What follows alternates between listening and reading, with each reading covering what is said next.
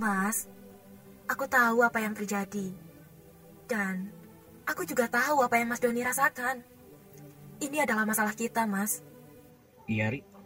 Tapi kenapa Maya terus bersikap seperti itu? Kenapa terus menjauh? Seharusnya kami masih bisa berteman. Ini masalah prinsip, Mas.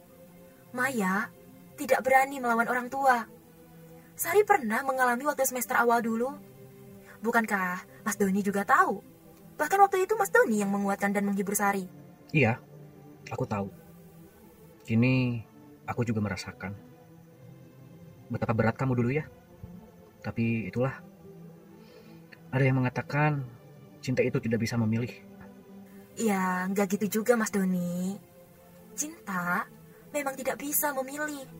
Tapi, kalau sudah menikah dengan kesepakatan berdua dan tanpa ikut campur pihak lain, itu jodoh, Mas. Iya, Sari.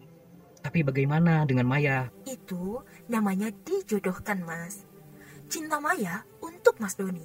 Tapi pernikahannya untuk laki-laki yang dikehendaki oleh orang tua Maya. Aku dengar cowok calonnya Maya juga sudah punya pacar. Namanya Budi. Pacarnya namanya Tiwi. Kenapa Budi tidak mempertahankan Tiwi ya?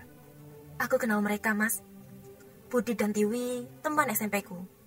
Tapi beda kelas. Mereka sudah dekat sejak SMP.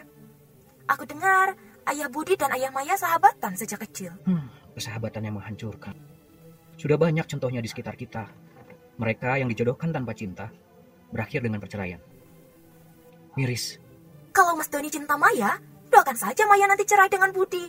Lalu nikah dengan Mas Doni. Kamu gak mikir ya, Sari? Kalau mereka sudah punya anak, bagaimana? Apa nggak kasihan kalau cerai? Lah, terus gimana, Mas?